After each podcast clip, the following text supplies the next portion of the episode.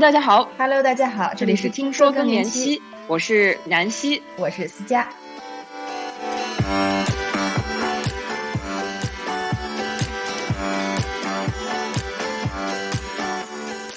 那今天咱们非常开心能请到大卫来做客我们的节目。大卫本身呢是撕票俱乐部的明星主播，然后而且没 有没有，也也应该算是我们在探索播客这条路上的一个领路人吧。而且我咱们认识其实也还挺巧的，是从在法国的时候，然后是本身是校友，再加上我们有有一个共同的爱好，日恋。我我的好基友，然后你的 当时的男朋友，对，现在的老公。我记得当时。其实你做的很多事情，就让我觉得是非常暖心，而且非常贴心，有一个非常好的角度。尤其是跟母亲沟通的时候，我当时记得你会把你在巴黎、在欧洲旅行生活的见闻都拍成 vlog，然后分享给他们。那个时候回想一下，那应该是一一六一七年，那其实是远在那个 vlog 被欧阳娜娜带起来之前，你就在做很多的尝试。我还印象特别深的是，我当时问你。为什么要做这个，或者是说你做这个的动力是什么？然后你就特别特别开心的说是为了给家里的妈妈、阿姨、姥姥看。然后我当时其实特别受触动的一点是，我觉得我们都有想把自己看到的世界带给家人的这个想法，但是可能更多的人做到的就是说周末打电话的时候聊两句，而你是真正做出来了。然后当时我是觉得，哎，大卫这个暖男。对爸爸、对妈妈的和 对家里的这长辈们的这个传递方式还是非常非常新颖，而且也看出来你的心意的。今天请大卫来聊聊，也是第一个来我们节目的儿子的身份来聊一聊 妈妈健康、妈妈的更年期，而且也是跟我们分享一下关于看剧有关的很多的体验经历，还有以及推荐。Hello，Hello，大家好，我是大卫，然后我也是一名播客的制作者，我的播客叫撕票俱乐部，是一个。关注线下的演出啊、展览啊，一些这个线下体验的一个小播客啊，在是差不多疫情开始的时候开始做，也做了快三年了。我和思佳就如刚刚思佳所介绍的，我们已经是非常非常老的朋友了。一方面是法国的校友，然后另一方面也是就是有一个很神奇的共同好友，就是我我在北大时候的好基友，然后又是他的这个现在的伴侣，对，所以其实关系一直很好。然后之前思佳提到说，我当时录 vlog，然后会分享给我父母啊，然后还有亲戚看。其实我我都已经忘了，对我来说是非常自然的一种想法。然后包括之前就是在本科的时候，我也有去坐船航海的游学的时候，因为那时候没有网，只能写邮件。所以我也写了很多很多很长的我旅行中的见闻，去分享给我的父母啊，然后叔叔啊、姨啊这些，还有一些好的学校里的朋友。对，所以可能对我来说，这种想把自己的见闻分享给亲人，然后用一种朋友的方式，或者说用一种邮寄式的载体，不管它是文字还是视频，甚至音频，就对我来说还是一件挺正常的事儿。所以当思佳提到他认为这个很新颖，反而让我觉得。很神奇，他们有没有给你过一些反馈？就比如说你妈妈或者是你姨，就是看到那些时候，他们会跟你分享他们看到的时候的心情，或者是给他们一些什么启发？首先，一个逃不过的问题就是我又胖了，或者我又瘦了。对，呃，因为其实我我可能和很多比如说留学生或者说在北漂沪漂的人不一样，我和父母的视频并没有很频繁。就我们家的相处关系很像朋友一样，但是也是那种有事儿就说话，没事儿也不会天天闲聊的类型。所以可能当时我在法国留学的时候，也就差不多一个月左右会和爸妈视频一次。那我觉得这种我日常的 vlog 呀，或者一些看到的好玩的照片，就成为了我们呃可能是最基本的沟通手段。对，然后因为我妈妈本身很喜欢音乐，很喜欢艺术，所以有时候我也会去看一些演出，一些歌剧啊，或者说一些芭蕾啊，然后我也会和她分享一些，就是交换一些意见，然后她也会从这个音乐老师的视角给我 补，给我补充一下背景。总之，我觉得是一个比较神奇的经历吧，就是对于我来说很自然的去和家里的长辈沟通，然后分享，同时也是一种很平等的状态。嗯，我觉得反正当时给我非常大的触动。我们纽带的形式有很多，可能有的人是每周视频，甚至每天视频。你可能是通过记录自己的生活，然后直接直观的给他们看你生活的什么样子。那这个是你给他们分享。那么下一个问题，嗯其实更多的就是想问，那你在这个分享的方式当中，会不会感觉到他们想给你也分享什么？就是比如咱们之前我问过你的，就是在你妈妈更年期期间的时候，那你现在回忆一下，就是当时我给你留了个作业，让你跟他去聊一聊。不知道，嗯首先你之前在他经历的那个过程当中，你有没有感受到什么？然后以及这次我给你留这个作业，你去跟他聊完了以后，哎，你有没有什么新的感受、新的想跟大家分享的一些事情？嗯，好呀，就就之前，因为我也经常听思佳他们的播客，其实也补充了很多，就是可能对于女性来说是很常识，但是对于我来说真的是很新的一些认知。然后当思佳给我留这个作业的时候，一开始我觉得就很容易，但是当我真的以一个儿子的视角想去和我妈聊关于更年期一些有关的话题，其实还挺难开口的。对，这个是我当时一个我自己没有想到的点。然后就是思佳提到说，比如说和更年期相关等等等等，我就回想起在很多年前吧，那时候我还在外地实习，我爸妈去那边找我玩儿，我们就在外面散步的时候，我妈就跟我说，她前一段就已经不来大姨妈了，我也忘了是什么样的契机。聊起了这件事儿，但总之就是 我作为一个儿子，其实很少会和我妈聊关于身体方面的一些，就是尤尤其是关于她身体方面的一些东西。但我忘了那次是因为什么契机，她就跟我讲了她不来大姨妈之后，然后又去医院摘了环儿，然后我是那时候才知道，哦，原来那一代的呃中国女性为了计划生育，她们会有各种各样的避孕方式。就我妈妈，比如说戴了环儿多少，就大概几十年之后，具体我也有点忘了，但总之我当时的感受是还挺痛苦的，然后也觉得那一代人挺不容易的。啊，包括我记得那一段时间，我二姨就是我妈的姐姐，有一天也突忽然给我发了微信，就是说，呃你妈妈现在已经进入到这个阶段了，那这个阶段的女性可能会，比如说更容易暴躁啊，等等等等，你要有有所心理准备，等等等等。对，然后那个也是当思佳跟我提起这个课题或者说作业的时候，我第一时间想起的事儿。对，不过我觉得我比较幸运的一点是我妈妈的性格或者说脾气非常非常的稳定。在我印象里，其实我从小生活到大，我爸妈就是几乎没有吵过架。那对我虽然也会教训，甚至小时候也偶尔会动手打，但是近几年吧，我觉得他的脾气性格是一直非常非常稳定的。所以即使我知道他已经进入了更年期，但我也没有感觉到他有那种情绪很起伏，或者说很焦虑，或者等等等等的状态。当然，也可能是因为我在他进入更年期之后，已经就不在家里住了，和他的就是朝夕相处的时间有所减少。那我觉得可能相处模式也会有所变化。对，但是可能我我觉得每个人他所面所面对的更年期的状况都会不一样。然后我从我妈妈身上看到的，可能更多的是她像之前一样的比较呃稳定的这一面。首先，我特别佩服你妈妈的勇气，而且我觉得她做的特别对，就是愿意跟你开诚布公的聊这个事情。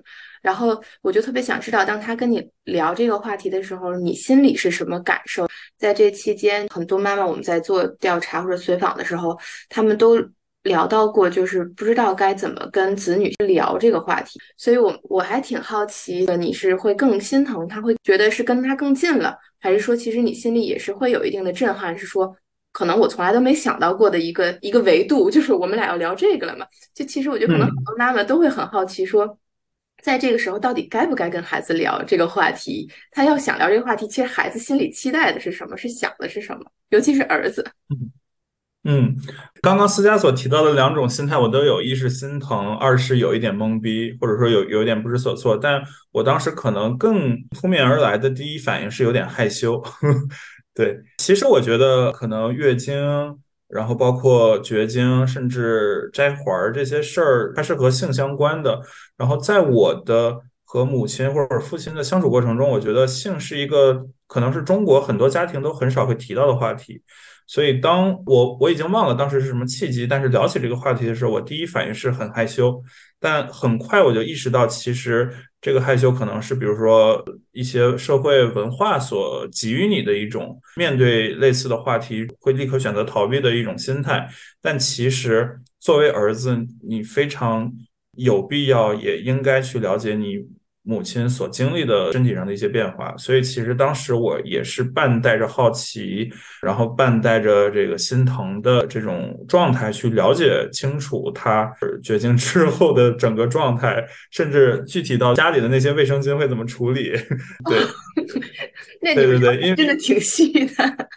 对，但具体怎么处理我忘了，但只是我就记得，当我想到这个话题，我就想起就家里厕所偶尔能见到卫生巾，那是不是这些东西以后就见不到了？然后也很自然的就想到了月经是和生育有关的，那就是我妈妈可能之后就不太具备生育能力了，那是不是就可以不再要遵守那个避孕的措施？我那时候也认知到。月经或者说绝经这件事儿是和能否生育相关的，所以也就很自然的过渡到了那我妈妈是用什么样的方式避孕，从而才了解到原来她参与避孕也经受了一定的身体上的痛苦。对我觉得这虽然是一个我当时完全没有预料到的话题，但是确实也增加了我对于我妈妈所经历的很多事情的认知，也同时也增进了我们母子之间的这个就是相互的了解。就我会有一个好奇，那比如说你你听了你妈妈的经历以后，是不是也会对你在想你伴侣这个女性健康周期的每一步，也会对你有一个相当于科普这个作用？你是不是会也会更理解她在来大姨妈的时候的一些反应，甚至说你也会想说，哎，如果以后等她到了那个更年期的时候，你想做一个什么样的丈夫？这些会对你有影响吗？嗯。我觉得月经这事儿一直对我来说还是比较神秘的。然后那次和我妈聊完，我的第一反应可能是，如果以后我结婚，我不希望我的妻子去经历带环儿。就如果需要避孕的话，可能会选择结扎或者其他的方式。对，这个是我当时的第一反应。那还，我觉得还挺挺让人感动的是，其实可能很多时候，很多男生都是像你一样，是可以有意识去更体贴伴侣的。如何能给你们这个机会？其实可能反而正好是妈妈跟你们多一些分享，就会让你们更感同身受一些话题。就是你呢，你会知道怎么去做点什么。不然的话，确实有很多现在炒的特别热的话题，比如说男性避孕药这些话题，如果单纯的就把它拎到桌面上来，可能大家都会觉得为什么不知道这块从哪开始的。但是听你刚才说完，我觉得哎，可能你会对这种话题感兴趣，因为你有一个前提，就是可能需要知识一点点递进进来的这种感觉。嗯，对对对，我我觉得作为男生，可能很多对于女生来说非常非常基本的生理知识，对于我来说是一片空白。所以，我妈妈和我的交流其实很有效的弥补了我对于这一块的认知。然后长期来看，肯定也会有助于我更加体贴伴侣。甚至如果以后我如果有女儿的话，我也对于她可能会面临的很多事情会有更更多的预知。对，所以我觉得，虽然大家也都上过生物课，但实际真正聊起来，会发现不同的性别对于异性的身体所会经历的很多常识性的东西都有所缺失。那我想，可能女性对于男生可能会经历的一些生理方面的感受，也有也也会有时候想象不到。所以我觉得，最好的办法就是开诚布公的多沟通。包括和你的父母，包括和伴侣，我觉得甚至以后可以和子女探讨，我觉得这都是很好的去帮助大家认识自己、认识他人的渠道吧。对这个说的非常好。虽然听众当中女生居多，女性居多，但他们会问说男性，比如说更年期对男性有没有，然后他们的一些感受，以及除了更年期之外会有中年危机。其实我觉得好多时候大家是是相互关心的，但是比较难找到一个沟通的契机。说到沟通契机，我就记得你也分享过，就是有的有一阵可能有的时候有争吵的时候，你们有的时候会通过看剧或者是说分享音乐艺术，然后来作为一个中间地带去调和一下。我不知道这个在经在他经历更年期的时候，是不是也有这样子的，不是那么好沟通。然后咱们刚才聊的，包括 vlog 呀，包括你们看剧啊、看欣赏看展、欣赏艺术，是不是会帮助你们沟通，也是一个一个渠道？嗯嗯嗯，是刚刚刚思佳提到这个，我就我我还真想起一个，我觉得是和我妈妈更年期可能会有所关系的事儿。那时候我刚回国那段时间，反正就因为 自己一个人在在外地，包括在外国就独立生活了很久，然后我觉得和父母的相处方式会和他们曾经所熟悉的那种依附于他们的非常听话的乖宝宝就很不一样。然后那时候我记得，就可能感情方面啊、钱的方面啊，还有工作方面啊，就也都我我个人来说也都会有一些变化。所以自己生活的也很 struggle。然后那时候我妈妈可能和我相处方式也和她所设想的不一样，我们中间会曾经遇到过一些矛盾。对，甚至在我家非常罕见的有所争吵吧，嗯，可能对于很多家庭或者夫妻来说比较常见，但确实在我家就是争吵非常非常非常少见。对，所以当时就是我觉得大家都有点下不来台或者抹抹不开面的感觉。然后后面就当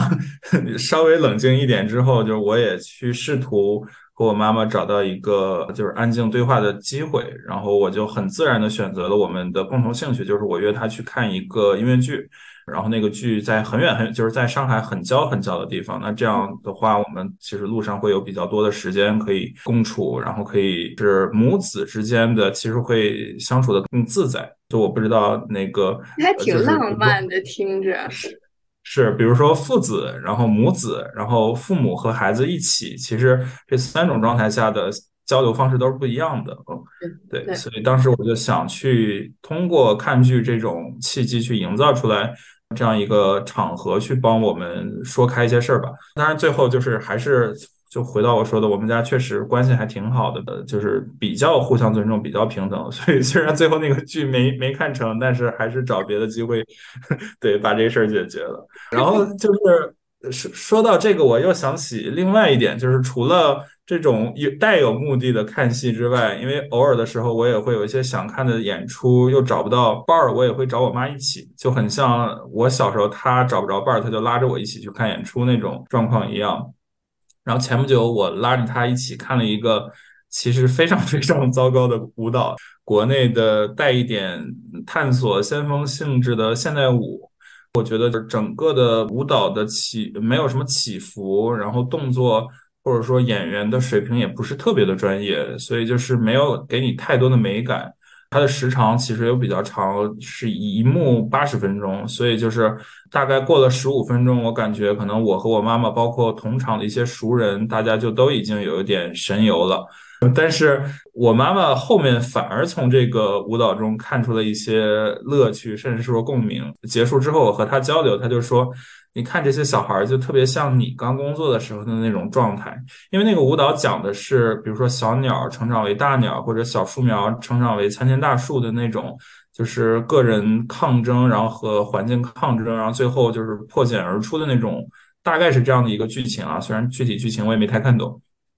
然后我妈妈就说，她从那些舞蹈演员的动作或者肢体或者故事中看到了，可能我前几年刚回国、刚工作的时候那种迷茫、那种难以兼顾、那种一到周末就急需要补觉来补血，或者每次跟他们吃饭的时候都魂不守舍、心不在焉，因为。被工作有点有点榨干的那种感觉，对，然后这个也是我觉得很有趣的一点，就是我们一起看演出，然后会有很多不同的观感，然后同时这个观感可能不是出自于作品本身有多么优秀，而是出自于他对于作品里的角色和我，就是他的儿子的一些经历共情，让他有所感触。嗯，我觉得这还挺好玩的，就是等于你在那儿都不是看戏了，你在那儿是相当于一个。助演的一个角色，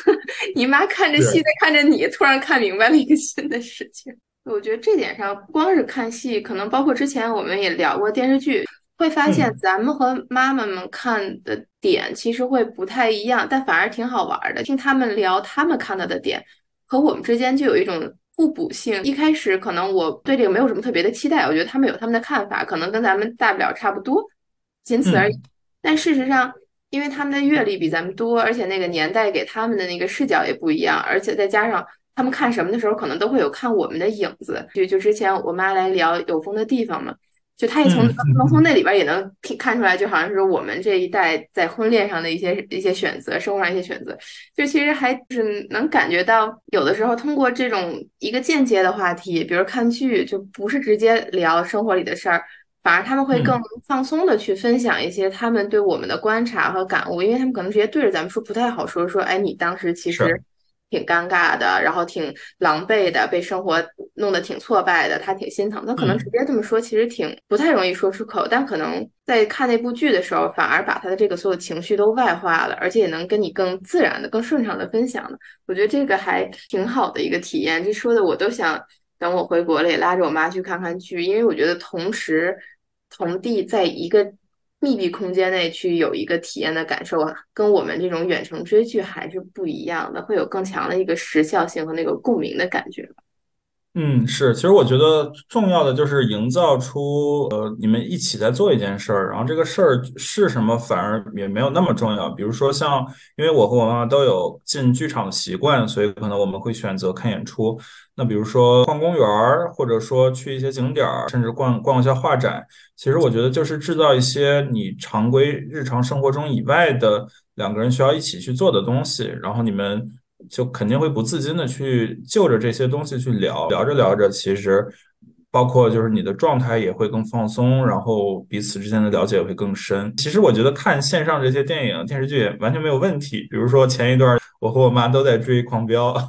只不过我可能是通过爱奇艺，然后她不知道从哪儿找了一个什么公众号可以免费看。我觉得就可能不同的人他有不同的观剧方法，但是最后殊途同归，我们都可以。去聊说哇张张颂文演的多厉害呀，然后张译有有有多传神啊这些，然后包括最近我在追那个漫长的季节，呃我我不知道你有没有关注到最近腾讯视频上上了一个评分非常高的一个国产新电视剧啊，因为它的背景也是放在东北，因为我老家也是东北的，所以我当时看到这个设定我也推给我妈，最近她应该也开始去看了，对我觉得她也能从这个剧中得到很多就是可能。他会更了解的那种老东北的一些共鸣，然后也会去，可能我们也会在这方面有更多的话题。嗯，你你看那个剧的时候，你会觉得更了解他的生长年代了？其实会的。之前可能更多是从历史书啊了解到，比如说东北是共和国长子啊，就是这个漫长的季节，它的设定是在一个化钢那个城市的钢厂，会发现那个钢厂就自己就像一个小的城市一样，外面的你所处的城市的公安系统可能甚至都触手都伸不到，对，都进不去。对，这个会让我对，比如说之前他们那个时代的什么毕业分房啊，就各种什么铁路啊这些，有了更深的认识。呃，什么毕业分配啊，还有儿子顶父父亲的这个岗位啊，这些东西，对对对。虽然你过去可能在故事中看到，但是。你亲眼在剧中看到还是不一样的，而且也能明白，比如说我工作的时候，他们为什么会那么热衷于让我去考公务员、进进国企，或者甚至再老一辈儿会说你这个分配到哪儿了，就是会有这种观念。对，然后另一方面就是因为最近我我和朋友聊天，经常会自嘲说，就是感觉九零后是最苦的这一代，然后也没有赶上什么发展红利，然后又要延迟退休，以后要养很多人。但是其实看到这个剧会发现，哦，可能那一代人又经历了退休，然后那一代人又有自己的时代的这个痛苦和时代的机遇，所以就是每一代人其实都大差不差。你在不同的年纪，你所面临的压力、所面临的这个外部的不确定性等等等，其实都差不太多。对，所以就是我觉得，就也会对他们当年所经历的时代有了更深的理解吧。嗯，这个这点确说的确实特别。我特别有感受，是我记得我们当时看《风吹半夏》的时候，也是这种炼废钢什么钢厂这块，能感受到说，有的时候他们那一代人的故事，他们讲的肯定也是很言简意赅的说一些事情，而且总是那几件事儿，我们很难从他们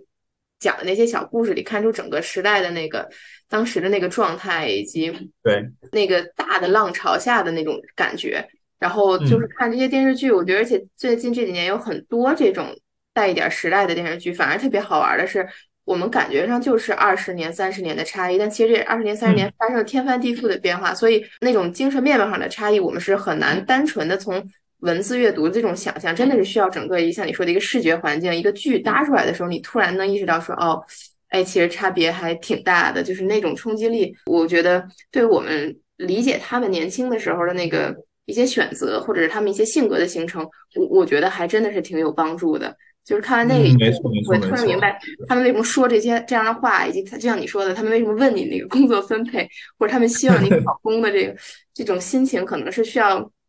追溯到他们年轻的时候。对对对，是的，是的。那听你分享你妈妈这么多，就是给我的感觉是，虽然我没有见过阿姨，还没跟阿姨聊过天儿，但是我觉得她其实是真的是像你说的情绪非常稳定，而且有很多非常先锋的想法，非常前卫的想法，愿意去分享、去体验。那我我我就还挺还是挺好奇，就是他在更年期这个期间，我包括甚至超越更年期，就整个的过程当中有这种情绪的，他是不是有没有什么自己的一些小窍门，就怎么去调节情绪？是会因为他平时就比较喜欢看这些文艺作品，因为他自己是音乐老师，可能是不是这些也会对他有一定的影响？就虽然我这几年没有在家里住，可能就是我的判断没有那么准确，但反正以我有限的，比如说周末回家吃饭的这种时间，我感觉。就是可能，比如说我爸会抱着手机在那刷视频号，但我妈妈一般都会去开一些这个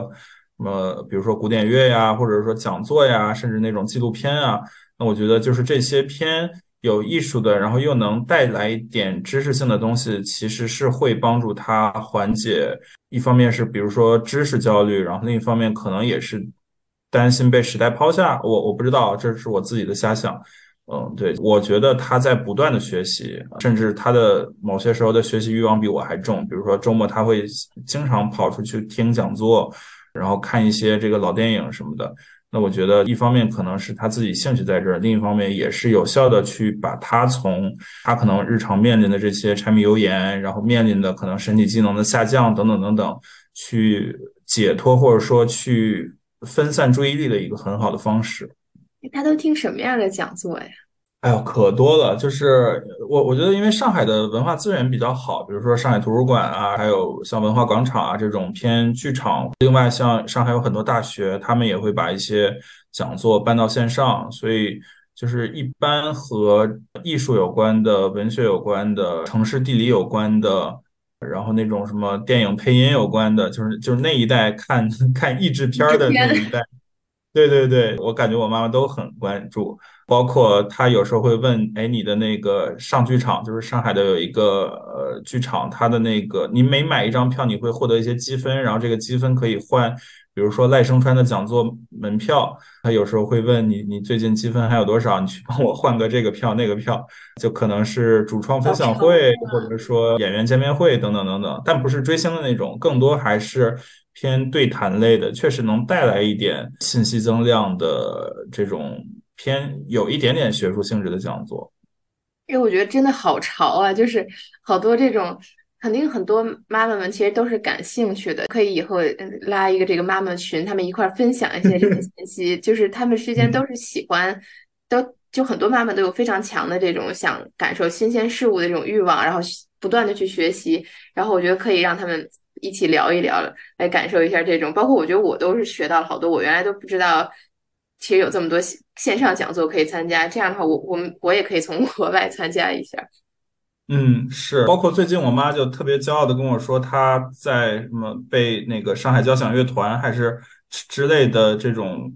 团去请去做那种志愿者的讲解，他们有一个像这种小的历史资料馆。然后，因为我妈本身也有音乐背景，然后也有主持背景，所以就是她她也会跟我分享说，比如说有一些重要的这种 tour 的时候，然后那个交响乐团会请他去讲解，比如说交响乐团的历史等等，然后还会给我发一些他的视频、照片等等，我就能感觉到。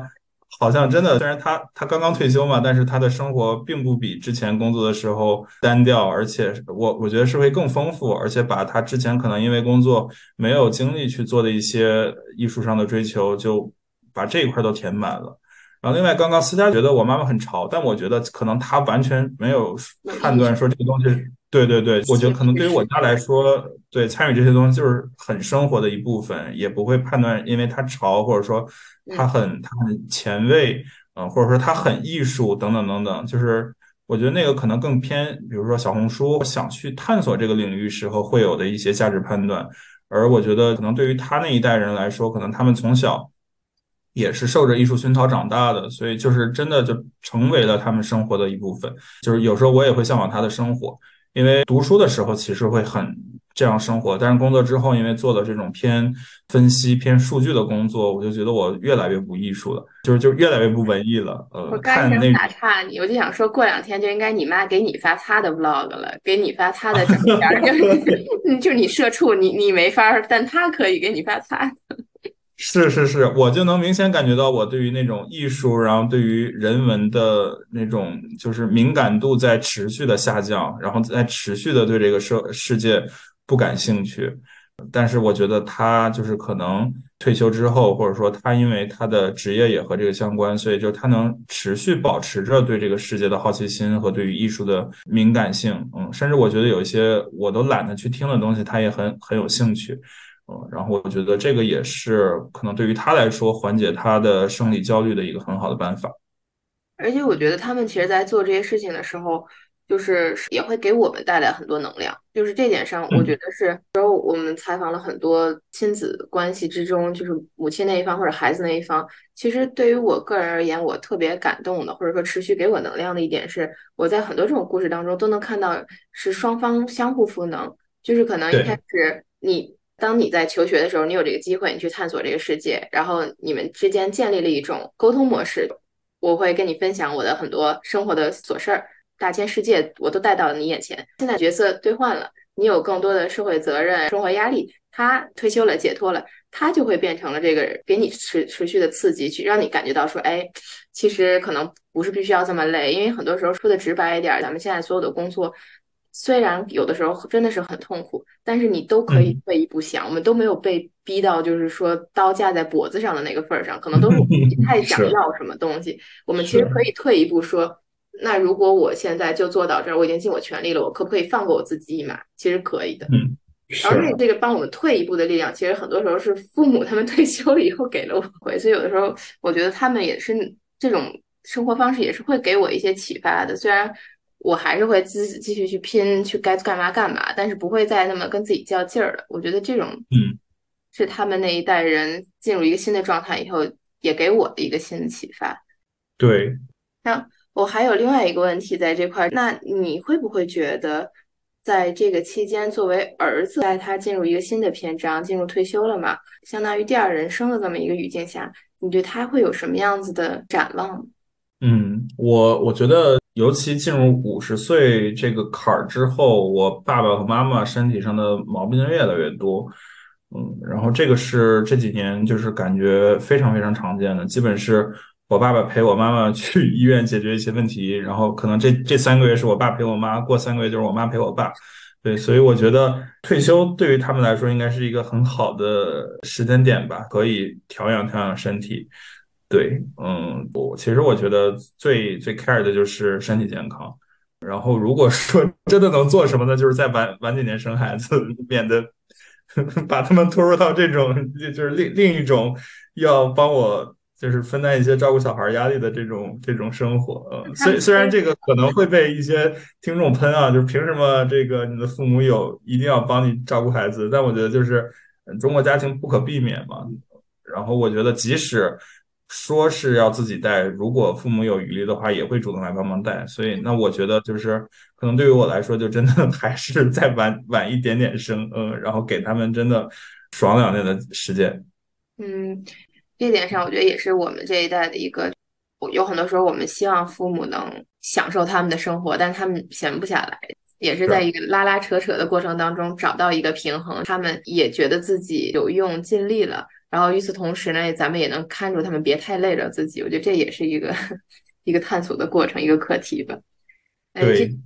就这点上，反正我觉得可能好多。好多好多听友，我们听友群当中，就是年轻的一代都是这个感受，就是他们的健康是第一最大的让我们担心的一个话题。其次就是他们的精神的一个丰富，希望他们能享受享受生活，感受一下好玩的东西。那说到这，就是越剧无数、越演出无数的这个经历当中，不知道有没有愿意给大家就是推荐一下的，或者是你和你妈妈一起看完了以后，你觉得让你们有一沟通上。有一定帮助的，或者是说，哎，你看起来他们其实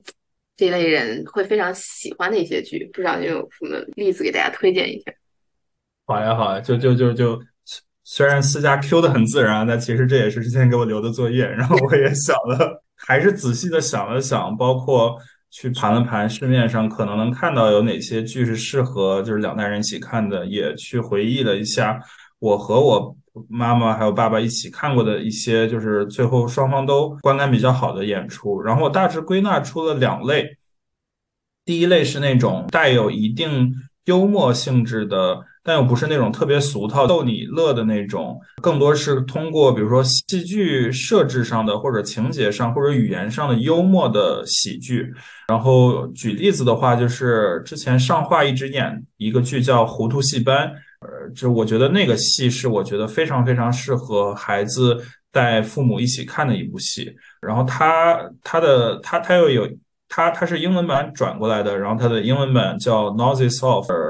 噪声关闭，怎怎么翻我也不知道。对大家感兴趣也可以去查一查，它有一些舞台的关设。然后这个剧为什么我觉得它特别适合，就是它的笑点非常非常密，而且它也没有那么高的门槛。它是同一个演出连演三次，然后你每演一次，它它都会有一些巧合等等，然后导致它的。乐趣去再往上累加一层，对，所以当他演到第三次的时候，就是你几乎每一句话都会引引得全场大笑。然后我觉得这样的作品，它既不会像很多比如说先锋的实验的作品让年轻人很感兴趣，但是就是可能上了年纪的人一脸懵逼，同时它又不是那种特别吵闹的滑稽式的，像小丑一样逗你笑的，它还是有话剧本身的那种魅力在的。那我觉得就是这一类的戏是很适合带父母去看的，呃，然后另一类是我之前误打误撞发现的，就是曾经的样板戏，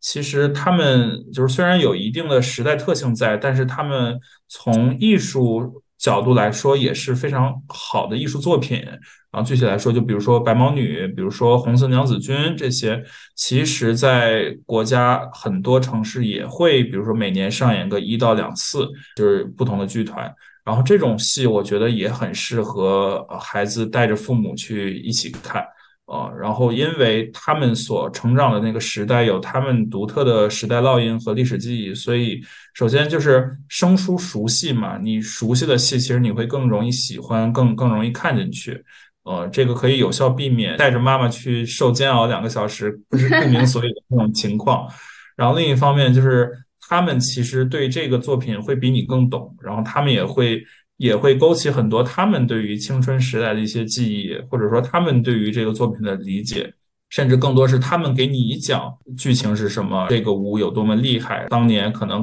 和这个作品有什么什么记忆。我觉得这个也是很好的去引父母回忆他们的青春，然后去增加你对于他们了解的这样的一类作品。所以总而言之，我就归纳出一是带有文学趣味的这种喜剧，二是就是样板戏。嗯，这个可能是我谈下来觉得比较适合的两类。哎，我觉得非常好，非常好，而且让我回忆起来，就是我我跟我妈妈一块儿或者是一起看的这些。我觉得，首先我我妈会比我爸更喜欢看。我我记得我曾经 发生过的状况是，我们一家三口买了票，应该是想去看滑变，然后我爸在最后一刻滑变了，他 对，然后。对，包括我，我记得我们一起看的，如果是他们熟悉的题材，确实是我记得我们一块儿看过李白呃仁义的话剧，是当时是那个，我记得高中的时候是我们语文老师推荐，然后我们一起去看的，那就是非常好的一部剧目。然后因为李白这个人物大家很熟悉，所以他们看起来会觉得更容易欣赏，就像你说欣赏门槛会比较低，就会比较容易去看。然后对。有的像原来炒的特别火，就我还在国内的时候还看过的什么孟京辉什么的，我觉得确实可能，嗯，对于这种我觉得就不太适合。嗯，对，虽然我们看着很开心，什么两只狗那太好笑了，但是他们 get 不到那个笑点，可能 对对对对，我觉得带着他们一起，我也会想办法去找一找看《糊涂戏班》是不是能跟他们一起看，然后。样板戏这个这个话题，其实我觉得还挺有趣的，因为我们小时候，我不知道你们音乐课有没有学过唱样板戏，我们还是学过的，到现在都还挺喜欢看沙家浜的。就是如果到一个新的国家搬家以后，我觉得特别哪儿都不熟悉的时候，我会不知道为什么会找，比如说沙家浜这种剧，就在我收拾房子的时候放这种剧，就会让我想到我小时候。就是我我姥姥愿意听这个，然后我妈也能跟着唱，就好像虽然离他们很远，但是一下那个氛围就就起来了。所以当时说到推荐看样板戏的时候，我突然觉得，确实这是一个是有很多这个亲子回忆链的一个传承的这种感觉。但是你会不会觉得，作为咱们这一代，因为我小时候上音乐课学了，所以我会感受到，那你在第一次听这个样板戏时候，你会觉得是为了他们去听的吗？还是说，其实你觉得我们这一代，咱们也会也可以欣赏好多他们的这个点？我觉得当然可以欣赏了，就比如说那些算红色芭蕾舞剧，其实他们的舞蹈的质量、动作什么的都很高。它只不过是那个时代用这种西方的音乐舞蹈的方法去讲中国故事啊，所以我觉得你虽然它有一定的这个。政治或者说历史的背景在，但是你完全可以把它作为一部独立的陌生的作品，其实也不陌生了。就是谁谁会不不熟悉《红色娘子军》或者《白毛女》里面的那些音乐呢？啊，对我觉得完全可以当当做就是一个中国的天鹅湖去欣赏。我自己看下来，其实会有很多我的艺术审美上的感受。非非常好，非常好。这样我觉得可能也是。我们找到一个审美的一个趋同，怎么能跟父母在两代之间找到一个平衡点？我觉得还挺期待的。是的，今天还是非常感谢大卫来跟我们一起聊他妈妈的这个更年期的体验，以及他们。作为我们节目首席儿子嘉宾，来分享了他看待母亲健康的这个视角，以及跟母亲沟通的一些经历。就是我们也特别感谢给我们聊了很多跟戏剧有关的，以戏剧作为桥梁的一个沟通方式，或者是疏解情绪的一个方式。我们也是希望之后那个还能再有机会请大卫来聊聊其他的话题，因为咱们今天也拓展了好多。就是一说到两性健康，尤其是女性健康这个话题的时候，我们很容易。接触到很多女性的听众，嗯，因为他们会自然的感兴趣。但其实我们在整理他们的问题的时候，会发现从来都不是一个性别就能解决的事儿。真的是他们会非常期待了解男性怎么想的，也希望就是大卫以及大卫代表的很多对这个话题感兴趣的那个男生都能来我们节目，也一起来聊一聊。再次感谢 大卫带起了这个风潮，咱们没问题，没问题，嗯。行，好，那也谢谢思佳，然后谢谢大家。